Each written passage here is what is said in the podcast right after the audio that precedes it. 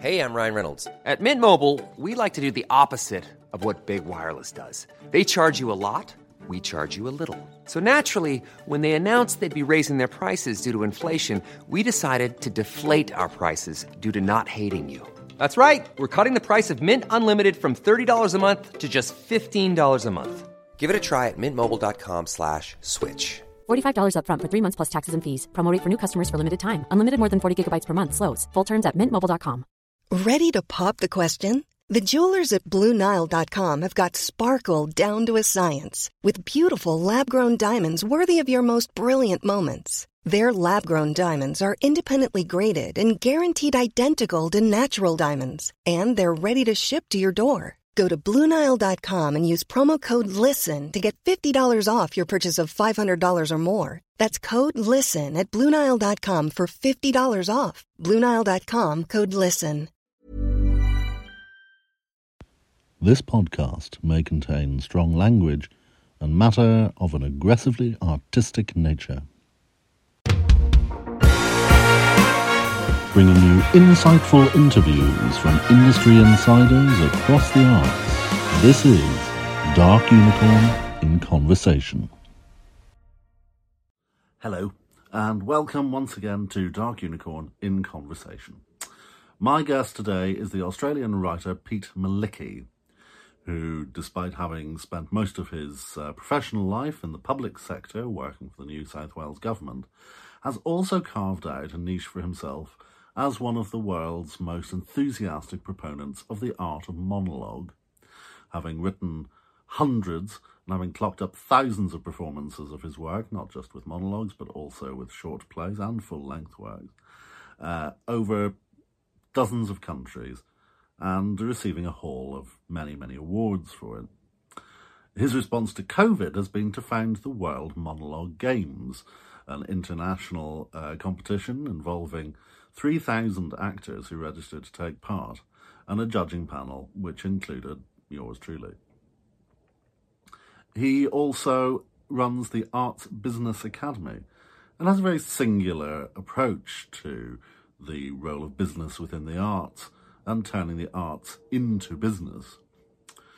We sat down so that he could discuss with me from his home in Sydney his views on life, career, and how to make the most out of being a creative. Pete, tell us about your background. Were the arts a major influence in your formative years? Not really in my formative years, Paddy. Um, I mean, I was I was really interested in writing and and and novels, particularly fantasy, when I was a teenager. I moved into theatre quite young. Um, after having written a few novels, and then a friend sent me a writing competition, a playwriting competition, and I thought, oh, I'll, give that a go. I, I remember asking my dad, um, "Hey, Dad, do we have any plays in the house?" Because I didn't know what the formatting looked like. And um, of course, I fluked a win of the competition. So that gave me uh, a, a, season of production and a, a bit of a taste for theatre. I mm-hmm. continued writing novels after that, but didn't really get back into it for, for some years. But um, yeah, interestingly enough, I even now, after having run a major festival and, and many other things in the creative industries, feel like a bit of an outsider. I feel like I don't really represent the average kind of theatre person, and um, I'm I'm more of a like common common man who just happens to have done a lot of productions. Um, have you you've always worked on the writing side of it, or do you perform as well? Or? I'm not an actor, but I've done pretty much everything else. Um, so yeah, like writing used to be my principal thing, but then I got into directing I ran a festival called Short and Sweet, which in Sydney is the largest 10 minute play festival in the world. We would produce 160 plays in a season, so it's a pretty immense event. Mm-hmm. Um, and, and, and then I started to do a little bit of directing, and then I started to do a little bit of teaching, and everything just layered on to everything that came before it. Uh, did you? I think you probably touched on this slightly, but um, did you at any point undertake a sort of formal training in, in, in writing or? No, no, I've never, I've never formally trained in anything in the creative industries. Um, interestingly enough, uh, because I, have I've been teaching for over a decade, and um, I guess I I reverse engineered the process. so I knew from having you know read, read plays and and watched some plays and then writing and getting more and more and more involved, I learned more and more things about it, and then I started to to break it down in my own way. And um, I guess, like a lot of people in the creative industries, came up with my own spin on how the process should work. And um, like it sounds funny coming from a creative, but I'm a very science-minded person. So I'm I'm all about um, you know double-blind testing and repeatability and and and that kind of stuff. So I try to bring that mindset into what what I teach and and I think it's what's really interesting is that there's a lot more objectivity than we realize when it comes to creative things. I, I, think the process of acting there are, there are some things which are of course just you know creative choices but then there are some some skills which are you know like particularly use of voice for example um, that are that are really you know they're, they're really quite concrete and um, uh, writing's the same like you can you can at the end of the day you can write about everything everything and anything but you know there, there, there are formal structures and there's a whole lot of theories and concepts that you can um, use as a basis. So yeah interesting stuff. And in terms of the, the, the, the, the writing that you do um, those that, that know your name may well most probably associate you first and foremost with the art of the monologue. What is it that draws you to that form as, as a writer? And what do you get out of watching monologues, whether they're your own or, or, or someone else's? Mm. It's an interesting question. I, will tell you how I how I first got into that. I um, I'd written a short story, bit of, bit of short fiction, and then um, uh, and entered it into a competition and didn't go very far with it. And and then um, I'd seen the the concept of a monologue a few times, and I was like, well, look, I've got this short story. All I need to do is sort of make a few small adaptations, and, and then it'll work. But I couldn't understand without having gone through the process why would a monologue work it's just like the you know the, what we often think of the, the feature of theater is that it's the interaction the live interaction of two or more people reacting to each other and and you know playing against each other on stage. So how can one person do that? How does that work? And um, the the performance was really powerful um, and and it went really well and the audience seemed to love it. So i just got really interested in the art form and and started to do more and more and more of it. And um, it, it's as much about business as it is about creativity for me. So I've found a niche as a monologue writer.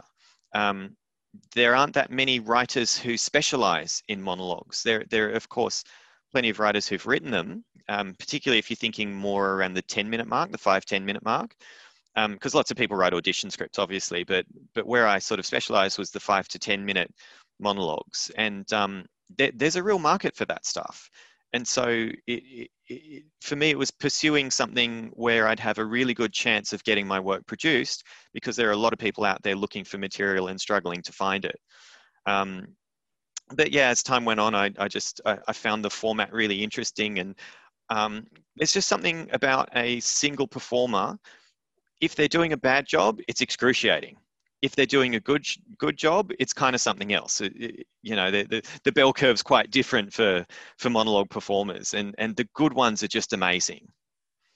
There is a tremendous intimacy to watching a, a particularly powerful monologue. I mean, I think certainly, um, certainly over here, it's been um, uh, taken to the hearts of often some of our major TV producers, where it's a, a an interesting way to add a new spin into a long running series. Um, I mean, I think of you know the one of the most heavily awarded episodes of of EastEnders, which has been running here for 35 years, is where they had their longest running character after her husband's death doing an entire episode just herself, wow. one set, 30 minutes, um, talking to him in the ether, basically, and and um, so yeah, no, I entirely get that, and I also entirely get the fact that it can be excruciating to watch. I mean, it's lying on their ass. It's like watching bad stand-up, but um, exactly. you have beyond the monologues, though. You have a, uh, you've already touched on it, a, a long association with um, a short form theatre, um, and have, as you said, been several times festival director of Short and Sweet Sydney. Um, does short form theatre uh, for you intrinsically have something that long form theatre does not beyond less time? I wouldn't say I wouldn't I wouldn't really say that to be honest. It, it, it is a different format and I think the the the advantage that short form theatre has, it's just a different kind of commitment to a new theatre goer if you have not you're not really a theatre person and look i mean the markets are different all around the world but sydney where i am it's a pretty pathetic market for theatre. They're just it's not something that people tend to do. We have a couple of mainstream companies and they do well and then just most of the industry struggles here. So i think for people who are going and having their first theatre experience um, I think short form theatre is, is it's a lot more digestible. It's it's it's it's over quite quickly. So if it's not great, you're only sitting through 10 minutes. And even if the next one not, is not great, it's still something different. So you still get to go, oh, okay, well, like what's going to go, what's going to happen now? So even 10 week short plays is still more interesting than one two hour marathon. Um, so, so to me, I think that's the biggest difference is that it, it allows it allows your new audience members to to kind of get into the in, into the platform of theatre a, a, bit more um, tenderly. That said, if it's a great long length, uh, long you know full length play, then you know any anyone can in, enjoy and appreciate that. Um, so so I guess it, it's just a bit more likely to have um, some variety that uh, you know even even again even if um, a, a, few of the pieces aren't all that good it, it, it's it's still going to have something for everyone.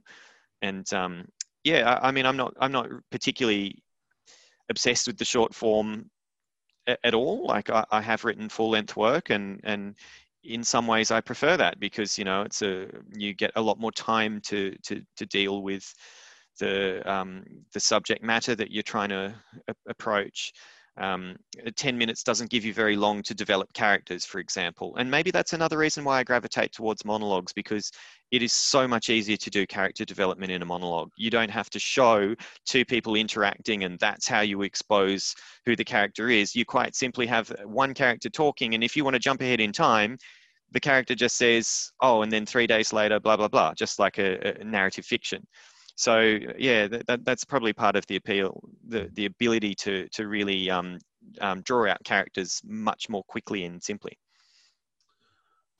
The yeah, I mean it it is. I've I've written for short form festivals in the past, and I've I've um, you know been to see a lot, and and it's um, no, I agree with it. It's quite often it is it is like the it is like the opal mine, isn't it? You have to churn through quite a lot of debt before you you you find the the couple of gems within it. But that's as it should be, I think. Really, I mean, it's a test ground as much as anything else. Um, you you write prolifically. I mean, in your bio, you chalk up a thousand plus performances of your work across num- countries, numbering well into mm. years with a, a, large haul of awards. Uh, what informs the subjects that you want to write about? Oh, it, just, it's always different. Um, I don't like to write about the same thing twice. There's not, there's not a particular subject matter that I am passionate about as a writer. Um, you know, like I have worked for environmental organizations for 15 years. I'm, I'm a passionate environmentalist, but I, I've, I've barely written anything that, you know, sometimes environmental undertones, but it's just not, as a writer, I don't feel the need to try to use the platform of theatre to to pass that message around. Um, so I, I, tend to draw my inspiration from just all all sources imaginable. whether it's some crazy idea that pops into my head at 3 a.m. or I'm reading a book or, or watching a TV show or walking down the street and, and seeing some interaction. Um, yeah, just eh, being really open minded towards the sources of inspiration keeps the variety coming through because I do like to have a pretty broad spread of subject matter covered. And, and I also really like the idea of, um, of putting uh, like using a character who doesn't reflect my own beliefs and values. I think that's um, I think it's an important thing to do as well to not just use your writing as an echo chamber for your own uh, morals, and to sometimes create characters who might be the opposite or somewhere in the middle of what you believe in. Um, particularly when you're writing things like monologues uh, or audition monologues, which are tools for actors, uh, uh, particularly a short monologue, that really is a tool. It, it's enabling actors to demonstrate their range and hopefully win roles. It's interesting you should say that because I, I, I, was going to ask about um, uh, some, some, of your short plays. You know, I sort of went through some of these as well preparing for this, and um, so the, the likes of uh, Feminocracy, Breast Punning. How to pick up chicks and score baby. The subject matter and the handling does sort of drift into the uh, skating on thin ice with sharp blades territory. Um, I was going to ask whether you would say that your style when addressing sort of gender politics is is a, a bit unreconstructed, but perhaps you already answered in your approach about that. Uh, yeah, look, there's there's some I, I find that to be wildly fun, and that's it. I'm not trying to make a statement with. Uh, so, so Paddy, you mentioned breast pun ever. It's a play about a condom and a tampon, and then they uh, meet the cockgina, a hybrid penis vagina, and it's just pun after pun after pun. It's like that. That's super juvenile, and I wouldn't say I'm proud of that. I'm not embarrassed by it. I'm not proud of it.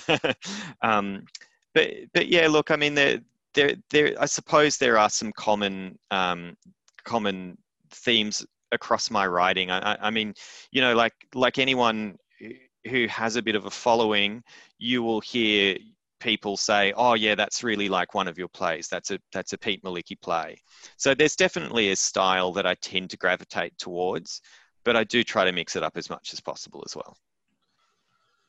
Aside from your writing, you've also founded the, the Arts Business Academy. Um, and by the way, all of uh, the work of yours that, that we're referring to, uh, viewers and, and listeners who go onto our, our website will, um, onto our YouTube channel or onto the, the, the podcast, uh, the web version of the podcast, will see links to all this in the description. Great. Um, you so founded the Arts Business Academy. What do you think are, and I don't want to put you too much on the spot, what do you think are the, the top three things that people entering the business side of the arts fail to consider when they do so? Hard to boil it down to a top three. Um, I think most people don't enter the business side, frankly. Um, th- there's there's lots and lots of different ways to think about uh, the turning turning what you do into a career. And um, I suppose one of the most common shortfalls I see in creative artists is an inability to look into the, the, the mid to long term. They tend to go, okay, I'm working on this, I'm doing a play, I'm doing a short film, I'm writing something, and my goal is to win an Oscar. And then there's just a very big gap in between. And um, it's very hard to to bridge the gap from doing a play at the local theatre to being hugely successful. Mm. Um, so so that's probably one thing that I think most people are lacking is just that that vision or that that roadmap, that concrete plan that takes you from where you are today with a series of small projects and steps and tasks to help you get towards what your goal is. Um, I guess I guess it's also the the creative industries tend to attract a particular kind of person, and the corporate world tends to attract a particular kind of person, and they're quite vastly different. So you have more whimsical, um, in the moment people in the creative world, and that's fine. That's that's not a criticism whatsoever. And in the corporate world, you have people who are a little bit more um, uh, career minded, and they're thinking about progression and uh, yeah, it's a, it's it's a, a, bit more of a mathematical way of thinking. Um, and, and, actually, that that to me is a it's a real problem for creatives because if all you're doing is focusing on the here and now and the experiential side of, of being a creative, it's it's very unlikely that with no strategy and with no roadmap that you will achieve those goals unless somebody takes you along for the ride. So actors, for example, most actors they only think of going, doing their training, getting qualified, getting an agent, going to auditions, winning auditions, getting that um, you know that walk on role, getting more roles, getting to the point where they get a recurring role in a TV series or they land a support role in a feature film or an indie indie feature or something like that, and and hopefully progressing up along the way. So throughout that, they are relying on other people producing the work that they're that they're in, which is fine. It's not to it's not to say that one shouldn't do that. Um, but unfortunately, there's so much competition in the creative industries that uh, an in, incredibly small number of people will succeed by doing that because there's just, uh, I'd say, maybe for every thousand actors, there's one permanent job. And thus, thus it becomes very, very difficult to sustain that um, when you know you're, you're relying on other people to give you work and you're doing short-term contracts all the time. Your, your your work is one day to one week to maybe a couple of months or a few months for for a more complex feature. And then at the end of that you don't have a you don't have a job again. So it's like you're constantly going through the recruitment process um, which is you, you know very psychologically draining. And so i think if you're relying on that infrastructure to take you from you know the entry point of the industry to stardom is extraordinarily difficult thing. So i'm not sure that's three things but um, i can certainly i could certainly land on the, the the lack of strategy and the lack of a roadmap being being one key thing. And and look i'll i'll, I'll give you another key thing. Just not really understanding how the professional world works. So many creatives they think they understand what professionalism is, but then they just make like misplay after misplay when it comes to their career. And um, I, I think getting professional experience is actually a wonderful thing to be able to work in a structure, in a hierarchy. As much as you might balk at that as a creative, you might think that that sounds like hell. You you still work within structures and hierarchies it just doesn't really feel like it when you come along and you're on a set and you're an actor and the director tells you what to do and then you go home. You, you might not think, well, hang on, what's the back end of this? There are far more people working on this project than, than come to the shoot. And without those people, that project goes nowhere. Like it doesn't matter if you have a brilliant director and a brilliant cast, you still need a producer who's putting it all together and someone to sell the show to a network or to find a way of distributing distributing it to the masses. Um, so if you can't operate in such a way that is really professional and makes the people in the industry who have those professional skills and have been around for a while want to work with you, then it's going to be a real struggle for you because you're probably going to find that you're not getting rehired as much as you could be, as if you re- had a really solid, concrete understanding of how those hierarchies and structures work. And then you understand how to bring your best work into the environment, but still staying within the framework of the people who are funding and, and, and essentially running a production. So, as an example, as an actor, you want to bring your, your, your best work on onto on screen or stage, and you want to bring ideas to the table, but you have to be ready to hear the word no.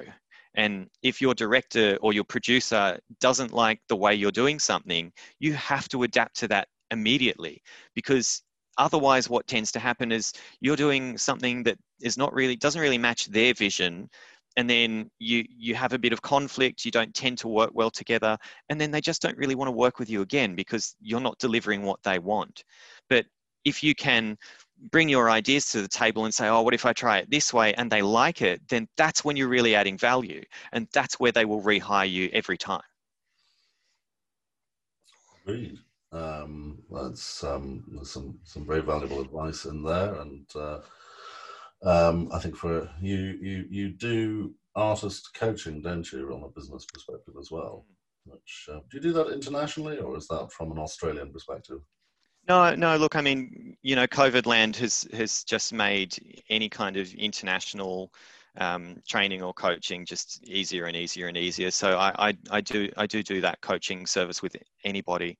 Um, and uh, yeah, look, I'm I'm really passionate about it. I, I do a lot of things, but I really love working with a smart client who's hardworking, someone who's really dedicated to making their career happen. And I tend to, going back to what I was saying earlier about again using actors as an example, um, sort of going to rehearsals, sorry, auditions, and and having producers and directors who've put a project together, give you a job, and then you're doing the job. I like to teach people how to create their own um, pathway. So, okay, what what are what are some other things that you can do? Um, and and look, by by all means, do it in and around your regular auditions. But how are some other ways that you could make a living or make some money doing what it is that you love doing, doing acting? What what business could you set up that that has acting as a um, as a sort of central pillar, or uh, how how else can you make money from your skill set? Because at the end of the day, I think this is a really important point for for any creative to think of. If you want to do creative work because it gives you uh, it gives you joy or, or it, it, it um, makes you feel like alive or any of those intrinsic reasons which are just about fulfillment and happiness. And, and and you know telling stories and that kind of stuff you can do it. You can do that stuff it's great. You can do it in any setting. But when you make a decision that you want this to be your career you have to think differently. You have to think well if it's my career like what is what is one of the most fundamental things to a career? It's an income so you have to start chasing money. And chasing money doesn't always mean that you're doing the kinds of jobs or projects which are your passion. But it's a real it's a real challenge because if you if you've decided you you want it to be a career then then actually that's what you're committing to do and i think you know, maybe this is point number three. A lot of people fail to appreciate that when they want it to be their career, now we're talking business. It, it, it's not it's not about it's not about the creativity anymore when it becomes a career because a career is not about being creative a career is about making a living from the thing that you're doing so when i when i um if i run a workshop one of the first questions i'll ask people is what, why do you do this and they give me their reasons and i say well can you do that as a hobby is there any reason why you can't get all of those intrinsic um, benefits you know to, to feel the the pleasure of it the rush telling stories being in front of an audience whatever it is that that um, gets you off? Can you just do that in and around something else? Because the last thing i want to see people do is enter into probably the most competitive job market in the world and suffer. And as we know very few creatives do become successful um, like I think it's actually a really poor life choice if you can just do it evenings and weekends and get all of those things out of it. Maybe when you when you hit because um, it's a very often young younger people who who are you know trying to do this. By the time you hit your mid 30s or your mid 40s, you're not like completely broke and haven't really gone anywhere and you're thinking okay now what do i do i have to start again at the age of 40 and try to i don't know maybe I want to have a family and buy a house, so I need to start earning money. But like I've just been an actor all my life, so I don't really have, you know, a solid professional background to to you know get a sort of money job. Yeah, so it's a, it's it's definitely it's definitely a challenging area, and um, you know, some people would feel that that's that's that's selling out or it's dirty in some way to be um, pursuing money as much as I'm emphasizing now. But again, I just think if you're making the choice that it's a career, then you really have to care about that. And, and sorry, just to, to, to, clarify, when you're, you're referring to the um, you know, having a professional background as well, you're talking about sort of you know corporate professional background as opposed to creative professional background. Well, yeah, like yes and no, because a professional background can um, can incorporate a lot of things, right? Like you could, let's say it's film, you could you could do any number of crew positions where they tend to be able to make a living out of it. Um, but I suppose at the end of the day, unless you are a, a, director of photography, cinematographer, or you know you want to do that, like that is your passion. Maybe that's just a money job too. But um, no, look, I, I, tend to I tend to mean more of a like sort of a business job because um, I think it's a it's a fair comment to say there are very few people who would actually target retail or hospitality as a job that they want to do for life satisfaction that tends to be a job that you do because you need a job. Um, whereas I think if you go into the professional world, yeah, of course, there's a lot of jobs which are very soulless and not fun at all. But um, there's also a lot of very fulfilling um, and meaningful roles um, in that sort of professional sector. Um, and indeed, what what many people um, who know your creative work won't necessarily realise is that you actually worked quite a long time in a, in a government role uh, within the New South Wales Office of Housing. Um, what, if anything, does having the inside track on, on public affairs bring you in your work advising artists and arts administrators? Probably very little, like from having worked in a couple of different government departments, I'd say there's probably very little due to the fact that it's government that I bring into my day to day, or or like you know the the coaching or or the creative world, but the fact that certainly in New South Wales, government is run very much like a business. Um, and of course, it's it's it's structured differently. You know, it, it, it answers to politicians who answer to the people, and sometimes you're doing activities that are guaranteed, you know, they're, they're not there to make money. A lot of government uh, activities are there to deliver a service, but it's the process of working through large, complex projects which really develops your skills in a way that you can take the transferable components uh, out from the sort of business, government, corporate sector and bring it into the creative industries and um, be able to build some kind of some level of success for yourself um, from having that skill set. Hmm. It's yeah, it, it, it is interesting. You know, I, I, also worked in, well, I worked on the political side of. of, of oh, okay. Um, uh, the um, in Northern Ireland, I was a communications advisor to one of the parties at the Northern Ireland Assembly um, for some years, and um, uh, yeah, it's um, uh, certainly there's a slight disconnect, I think, between um, the, the, the, political and civil service side of it, in that they don't talk to each other particularly well. Um, but uh, yeah, it uh, it gives you certainly gives you a rich seam of material, I think, for use. um, That's certainly true. uh, your your principal response to COVID has been to launch the World Monologue Games, and now I say what a, a, pleasure it's been for me to be part of the judging panel for what is quite a, a, a, sensational gathering of actors from right across the world, um, competing in several grueling rounds in a variety. um, could you talk us through the process of founding the games and, and what it's involved for you, the judges and the contestants, as well as how and when we can see the global finals? Yeah, absolutely. Um, well, I'll, I'll, start with the, the end, end part of that question. The global finals are the pinnacle of the uh, uh, the event, the culmination of everything that's led to this point, as you could probably guess from global finals, uh, if the name doesn't give it away. Um, they are on the 17th and 18th of October, and then the following weekend, the 24th and the 25th. And in short, we have had 3,000 actors who registered for the event we had a qualifying round where their submissions were judged. Then they performed in the regional live streams where people from within a country or within a region all performed in the same show, and then audience and judges have put them through to the 75 performers you're going to see in the globals. So yeah, it's pretty pretty exciting um, to be just like two and a half weeks out from that. Um, I'm really keen to see the performers and and the reaction that it's it's going to get because um, so far we've had really good really good eyeballs on on the event, uh, really good view count.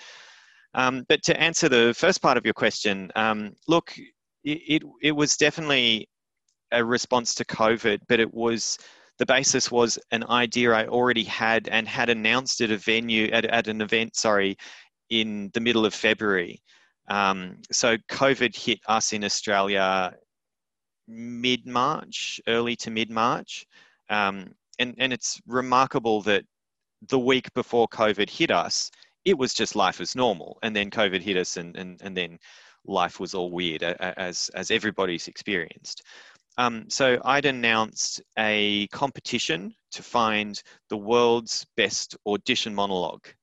And I was putting a prize on it. I think it was I announced $500 prize and it was going to be free entry and, and just anyone in the world could submit.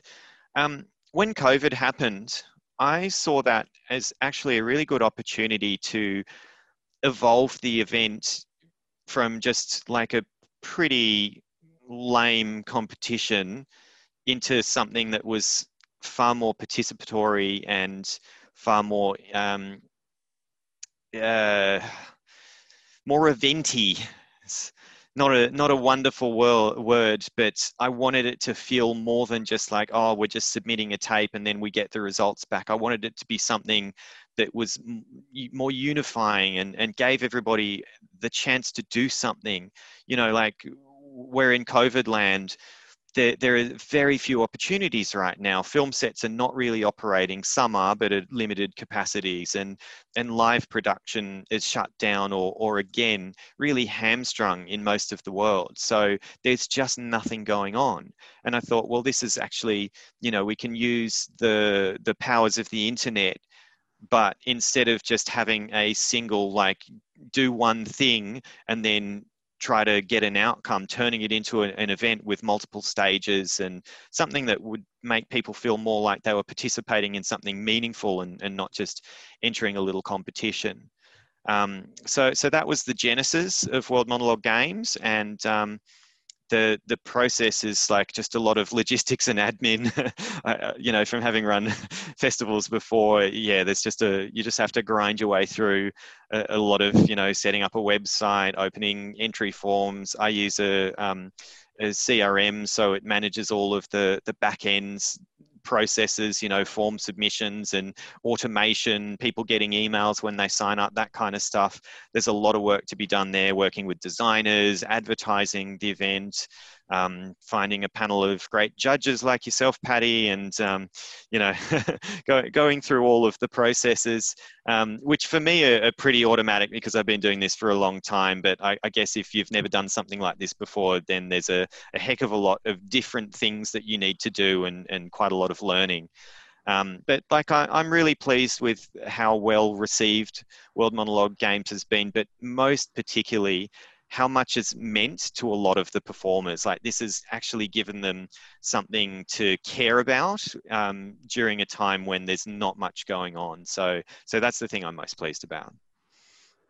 Um, yes, and I mean, as I say, it has been a, it has been a real joy to to, to go through um, a, a, chunk of the entries um, uh, to, to help out with the, the, the process of, of, of whittling it down for that. Um, viewers of followers of Dark Unicorn Productions will know that we, we did our own sort of smaller scale monologue uh, event uh, earlier in the year. Uh, it's been nice to see a small amount of crossover with that. There's some familiar faces that I saw coming. Oh, it's great. Excellent. Um, yes, I think one of our hundreds is now one of your 70, however many, for the global finals. Oh. Um, Beautiful. So, um, yes, good to see that. What keeps you going in your life and work? I I have a goal. Um, like I really enjoy the creative process. Going back to something I said earlier about like, do you make it a career? Do, do you not? I do both. I do certain creative things for fun, and an outcome would be great. You know, like winning awards or or having large scale distribution that kind of stuff would be great. But at the end of the day, I'm doing it for love. So I'm making an animation series, mm. and um, I've done the first episode. Just found out this morning that I got uh, nominated a nomination for best screenplay for for it, which was nice in a in an international festival. Um, and uh, I've I've lined up a a YouTube celebrity. I'm not sure if I, I we're at the point where I can sort of name him in a public forum, but someone who has over a billion views to his name, um, who who's going to be doing the next episode of, of the series. Um, so so this is this is something that I just do because, you know, like I'm 38 and I really like the idea that when I turn 68, I can look back at my life so far and say, hey, I made an animation series. Like I really love cartoons. I made I made cartoons. I made a series, not just like a single thing. Um, so so that, that's something that I, I do for fun, but I'm, I'm also really driven to, um, to try to improve the experience for any creative worldwide who wants to try to make this a career. Um, so you've mentioned Arts Business Academy a couple of times. One of the projects that I worked on there is a rating system for career health.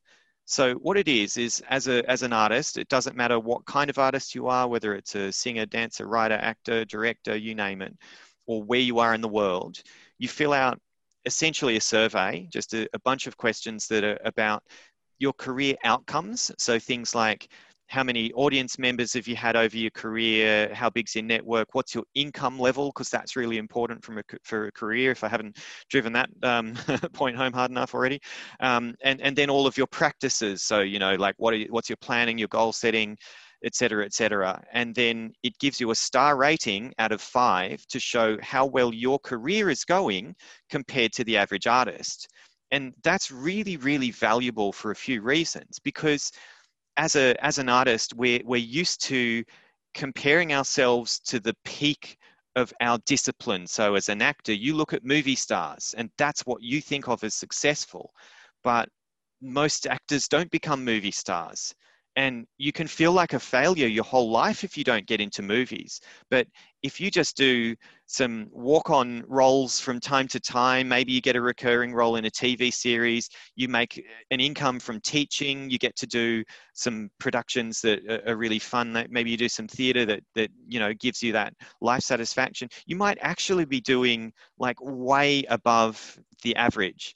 And i think that's a really powerful thing to know um, it also asks a whole bunch of questions. So it, it gives you a, a, series of ideas of things that you can improve. So sometimes it's pretty intuitive whether you're going to get good points or, or poor points for your response. You know, if you say, oh, well, I don't have any goals. Do you use SMART goals? No, I don't. I don't even know what that is. Do you have a continued professional development plan? No. Do you do any marketing? No. You, you're going to know, oh, maybe these are things that I should do. So it's giving you a series of ideas. And it's also giving you a means to track your progress because it is so complex when you consider all of the variables, all of the factors that make up a career. How do you know how you're going year to year? Like you might think, oh, well, I didn't get as many jobs this year, so I must be going worse. But of course, you're in a better position than you were five years ago because now you have a whole network and you have people, you know, with uh, real standing in the industry who like your work and want to work with you. But just because they didn't hire you this year doesn't mean they won't hire you next year. So for me, this this creative career health check is a really, really powerful tool to give people some information and a little bit of support to help them improve their um, you know their careers effectively. And so i have this aim that throughout all of my activities I'm, I'm sort of trying to funnel all of my activities to developing the maturity of the creative industries worldwide so that when you make that decision that that this is going to be um, a career and not just a hobby, that you have a bit of a roadmap of what you need to do now. So you go, okay, I'm going to do my health check. And it's like, I'm going to start caring about business and I'm going to think about innovation. And do I want to set up a business? Do I want to, do I want to just participate in the, the infrastructure that already exists, going to auditions, doing that, knowing what the sort of statistics are like, the chances of that working? That's that's my vision. So um, that that keeps me very driven. And every day I'm thinking about that, and I'm thinking, well, how do I how do I get the health check to more people? How do, it's free, you know, like it's totally free to do. How do I get more people doing this because it's such a helpful tool? And what are some other ways that I can help develop the maturity of the creative sector? Uh, what I mean, you've talked about your overarching goals, but what's what's the next thing that you want to achieve? Oh, so so it's an interesting question because there I, I'm I'm already in the middle of about six to ten different projects, so a little bit little bit hard for me to kind of reflexively say what's the what's the next thing. Um, look, I mean, World Monologue Games is is is a is a great project. I'd really like to grow that. Um, in our first year, I think we've done remarkably well for a new event with 3,000 participants and over 50,000 views so far and, we're only halfway through our season. Um, I'd really like to see that, um, you know, become two to ten times bigger next year. So already I'm really pushing the the um, the marketing. I've got on Twitter for the first time in my life, and um, you know I think that that's a really effective tool to reach a lot of people. I'd really like to see this become more significant um, to be able to put some really good prize money behind it. Like I mean, imagine if you won $5,000 from just doing a monologue. That would be really cool. Like that, that, that will drive a lot of performers to, um, to participate. And then we're actually setting up a film festival when I say we, I actually mean me. Like I do all of this stuff on my own, but I'm used to communicating it as a we because I think um, I don't know. It just it, it, seems a bit awkward to say I in in relation to an event. Um, but yeah, I'm setting up a, a, a, film festival for monologues as well, uh, coming up soon, um, which is going to be a little bit interesting. Um, like, you can only have one performer, and it has to be shot in one continuous take, and there has to be at least some camera movement. So you can't just stick your, you know, your phone on your tripod and, and do a monologue. Like, it actually has to be a film. So, so that's going to be really fun. I think that's a, a bit of a unique format, and it's it's probably far easier to do during COVID land where you can you know do it relatively quickly um, rather than a short film, which, um, as we all know, takes a lot of production effort to do well. Um, so, so there are a couple of things that I, I'm, I'm like immediately working on. But next year, I'm, I'm actually running a future leaders course which is kind of um, it, it's a bit of an interesting structure. It would probably take me half an hour to really explain exactly what we're doing, but but again, we what I'm doing with this. Um, but the the thinking is basically to get a, a few uh, up and coming creative artists who really want to uh, focus on developing the business side and to have two really key aims for everybody is that one, they are targeting financial sustainability. So, whatever we do, they need to build a strong business case. They need to have an audience. It needs to be something that perhaps not immediately, but in the in the mid to long term, will actually make some money. And secondly, contributes towards the development of the industry. So I'm I'm looking to pull together a cohort of say 10 to 20 people, and then what what I'm ultimately trying to do is to create a new kind of business structure in the creative industries. Um, maybe maybe, uh, maybe humor me to, to to go into a little bit of detail about this. So. Um, there, there, there, are a few problems in, in the arts as we've, we've already been talking about. But one is that you tend to be gathering and then disbanding all the time. So you get, you know, we talked a lot about actors. I'll, I'll, stick with that theme. We, we, you get actors turning up, doing a film together. They're working with producers, directors, crew, other actors, you know, a whole raft of people. And then at the end of that project, all of those people disband and then they all start up new projects. And what happens is you're losing a lot of uh, a lot of benefits of having figured out how to work with one another and um, that I think that's something which is which makes the creative industries really really hard because you just if you work in the office or corporate environment you get better and better at working within your own team.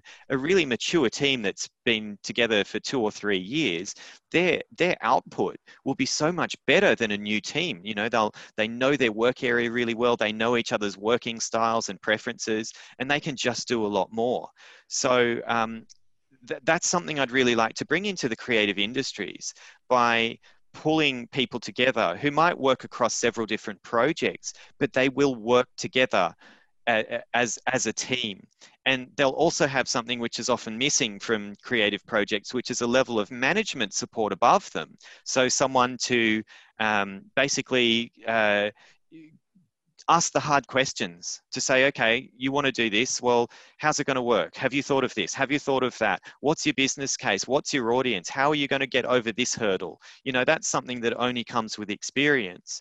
Um, so being able to to to offer that, and then an, another great benefit is having 10 or 20 people together working across a series of projects means you can gain efficiencies of doing things like hiring a virtual assistant so instead of everybody spending their whole lives doing admin kind of work or even marketing kind of work, because we know how hard you have to work to flog something when you're in a show or you've just done something, just to say, okay, we'll get a virtual assistant who can work across all of these projects. And if you need them, just schedule some work for them and, and other other efficiencies of having a group of people together. Like maybe you want to do headshots instead of each individual paying the um, four five hundred australian dollars to, to get a headshot. You get a camera person in for half a day and to shoot everybody. And then it ends up reducing that cost down to you know 50 to 100 bucks each because you've just made the process more efficient. So i'm really that's that's the next kind of you know thing i'm really excited to work on to to to build this to pull this together. It, it will ultimately be a training course but it's it's creating a business structure around creative projects that i hope is going to really see these over the years progress towards being financially sustainable rather than just something that you know just being a struggle because it's always a struggle right? And i'd like to try to bring that stability into into this industry? Uh, well, that sounds like a, a, a fascinating project, and um, we will be sure to um, let people know as that is being rolled out. Um, we always end with a quickfire section, but before that, the final question in our quickfire section talks about the hereafter. But you've actually written a book about the afterlives promised by a variety of religions. I uh, have. Which afterlife most appeals to you? Oh, look, it's a while ago that I wrote this. So I have to um, I have to search my search my memory. Um, they all seem to be crap, really. I mean, I, I, guess you you know you, you, your Christian heaven seems pretty good, really. If you if you don't if you don't question it too hard. Um, it, it, was a really it was a really fun um, it was a really fun book to write. I'm I'm not religious, but I I haven't I have kind of like I, I, just don't really care about religion. It's not it's not important to me. I don't I'm not like an angry atheist who wants to try to you know dis, disprove everybody or, or whatnot. Um, so it was just really fun to kind of explore these religious concepts in a light-hearted way um, rather than just in a in a harsh critical way. And so, you know, thinking about the idea of heaven. Well, what if my idea of heaven conflicts with somebody else's idea of heaven? So, you know, I I, I mean, my my idea of heaven might be to have a, a harem of twenty beautiful women, and um, I'm not sure how each of those women might feel about their eternity being in my harem. Um, so, yeah, I, I guess um, I guess whichever religion could deliver me that, Paddy, that, that's probably the one I'll go with. the um, um, other afterlives are available.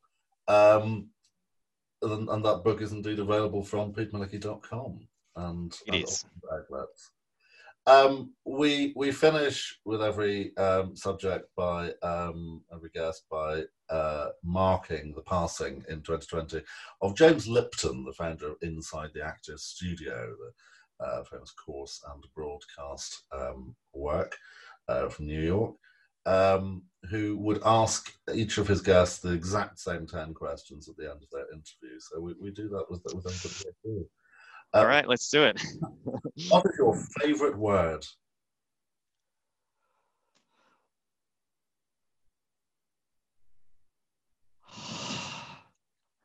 I, I don't have one.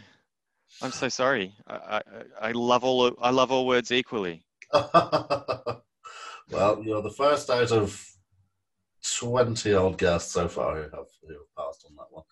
Then you see the next question is what's your least favourite word? Oh, all of the other ones. what just, excites, just sorry. What excites you? Ah, God, these are harder questions than they should be, Paddy. They're so easy. Um, what excites me? Um, uh, I like ferrets. They're fun. what and what completely turns you off? Oh, um, oh, geez, these are really hard questions, mate. Um, uh, I'm gonna have to pass. I'm sorry. I don't. I don't know. What sound or noise do you love? Sound or noise do I love? I love the sound of my partner's beautiful voice. And what sound or noise do you hate? When she gets angry at me. What's your favorite swear word? I love, can I say it? It's it's I, I love cunt. I just I just love it. I, there's something like deeply satisfying about that word. You know what? I'm gonna I'm gonna put that down as my favorite word. Okay, there we are. Yeah, there you go. what profession other than your own would you like to attempt? I feel like, given that I, I, I, have 11 current jobs, I feel like I'm already attempting the ones that I want to want to try. Um, yeah, nothing springs to mind again there. I hate to say it. Um, is there a profession that you would absolutely never in a million years want to do? Um, I get motion sickness really easily, so uh, probably pilot. As, as, as glorious as that sounds, I think it would be pretty sucky for me personally. um, yeah, it's probably best not to be throwing up over a lot of sensitive equipment. Um, mm. Now, as I said, you know, we've already talked about the, the, the afterlife slightly. However, uh, if uh, if heaven exists, what would you like to hear said to you when you arrive? I mean, like just so many inappropriate and irreverent comments enter my head when you you, you say that. Um, I, I don't I don't know. Maybe maybe my my ego isn't as as as great as it should be, and I don't feel the need for any special welcome. I'm just a dude. I'm happy with. Oh, hi Pete. Welcome to heaven the most wow, they... neatly dodged 10 questions I think we've had the entire series. But, um, but nevertheless, Pete Malicki, thank you very much indeed. Thank you, Paddy. I'm, I'm a bit I'm a bit embarrassed about my performance on those ten questions. I, I, I was not prepared for that. I need to go and do some media training, obviously. we are entering uh, what will be the next week will be the last week of the current season of Dark Unicorn in Conversation, and we will be looking at other events for over the winter months. Our current uh, leaning is towards a series of ticketed online cabaret events under the working title Unicorns After Dark. Uh, if you have any suggestions for the types of cabaret or um, uh, styles of performance that you might like to see over the course of the winter months, do let us know at info at darkunicorn.org or via any of our social media channels. Thank you once again for watching, and we will see you in the next edition of Dark Unicorn in Conversation. You've been listening to Dark Unicorn in Conversation with Pete Malicki. The show is written, presented, and edited by Paddy Cooper. Title music by Curtis Batson. Special thanks to the estate of James Lipton. The show was executive produced on behalf of Dark Unicorn Productions Limited by Eleanor Staton.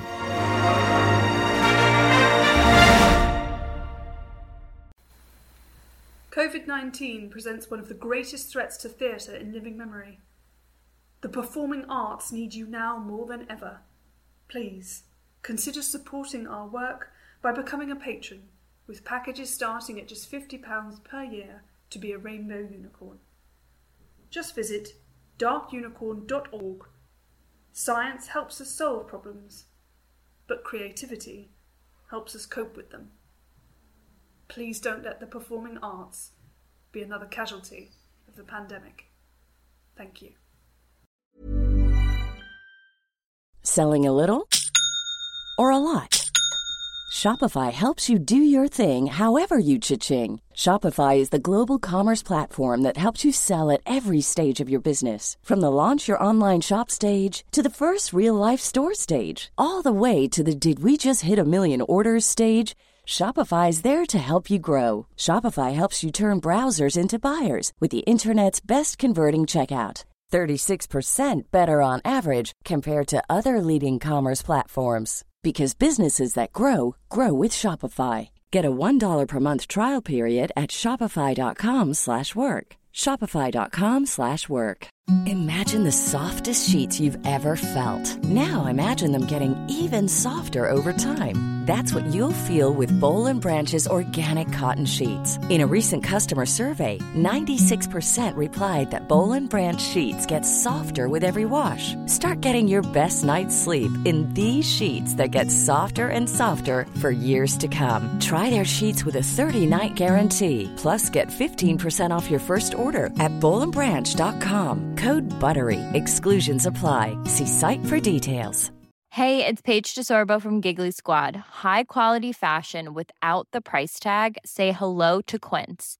I'm snagging high-end essentials like cozy cashmere sweaters, sleek leather jackets, fine jewelry, and so much more. With Quince being 50 to 80% less than similar brands. And they partner with factories that prioritize safe, ethical, and responsible manufacturing. I love that. Luxury quality within reach. Go to quince.com slash style to get free shipping and 365 day returns on your next order. Quince.com slash style.